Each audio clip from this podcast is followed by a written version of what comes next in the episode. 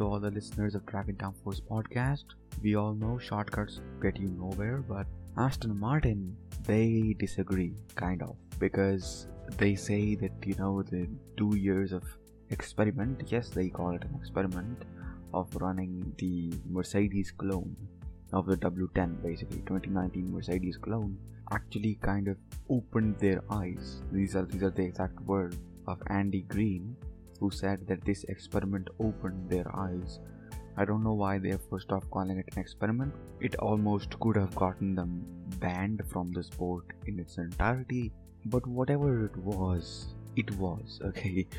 The one thing I want to point out here is that you have probably read the title and you probably know what I'm gonna point out is that 2022 year as a whole is going to be a big test, like a big, big, big, big, big test for Aston Martin as a whole team. Because let's be real out here, it's just it it hasn't been all that great for Aston Martin. If you look at it from the, the championship point of view, they don't have a Mercedes to take inspiration from in 2022 because this year the rules are going to be completely different. They are, they have actually the reason I'm pointing this out is because they recently put it out on the Twitter that they're actually going to be unveiling their 2022 car on 10th February. Those people who know me, uh, it's two days before my birthday, so that is pretty special. Let's be real with this. I believe that the 2022 cars look great. But you know, Aston Martin, we are talking about here, they have everything that one team can have at, at their disposal. Like, you know, Sebastian Vettel and Lance Stroll. Then we have, you know, they are building a new facility in Silverstone uh, with the wind tunnel for $200 million. And that, that is the number that has been thrown around by the media.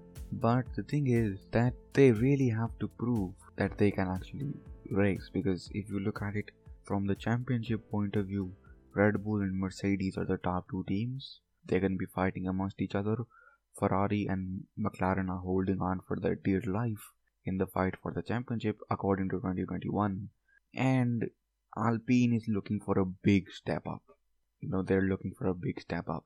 Now, I'm also going to point out that in the previous few episodes, especially the pace predictions one, the build up to 2022, I think number two, episode two. Uh, I'm going to say that I am sorry I underestimated Haas because there is this news that Haas actually ran its last year's cars. They he they didn't actually improve upon them at all, apart from just changing up the few things the regulations required. And if that is true, then you know they get the most amount of time in wind tunnel testing, and Williams is not just going to take up uh, like push through that easily. Now coming back to Aston Martin, actually, you know, let's just leave the rest of the teams. Aston Martin in itself, you know, like if you put aside the racing point jokes and stuff like that, Aston Martin, if you go by history before this entire fiasco happened regarding this, you know, um, racing point and the W10 clone situation, you would actually notice that Racing Point, as Sahara Force India, uh, was running high rake systems. Uh, even in 2017, when you know they were sponsored by I think BWT, and before they were acquired by Racing Point, or right after they were acquired by Racing Point, when it was Racing Point Force India, whatever.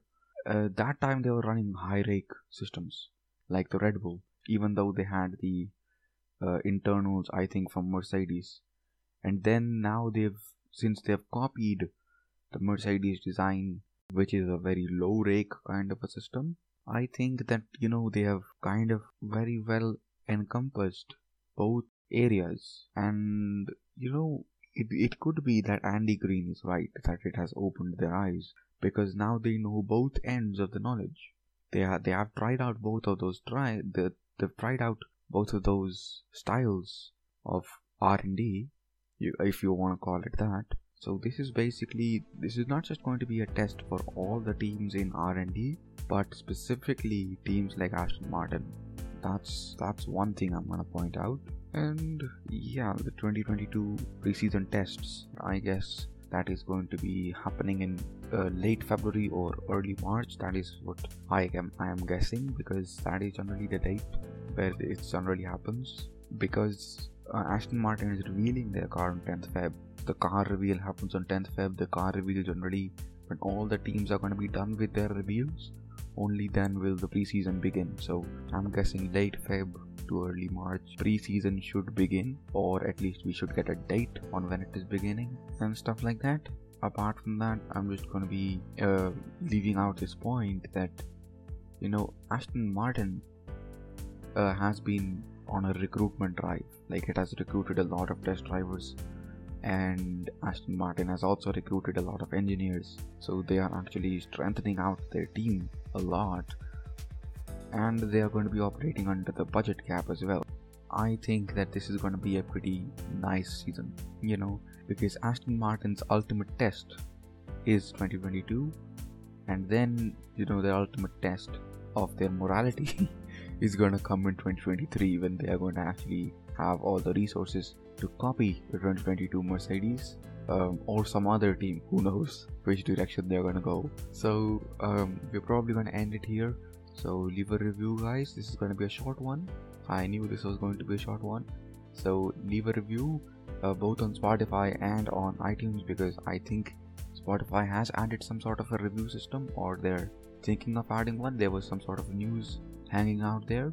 So do leave a review do leave a good rating and uh, subscribe or follow whichever word your directory follows. And i'm gonna take your leave so bye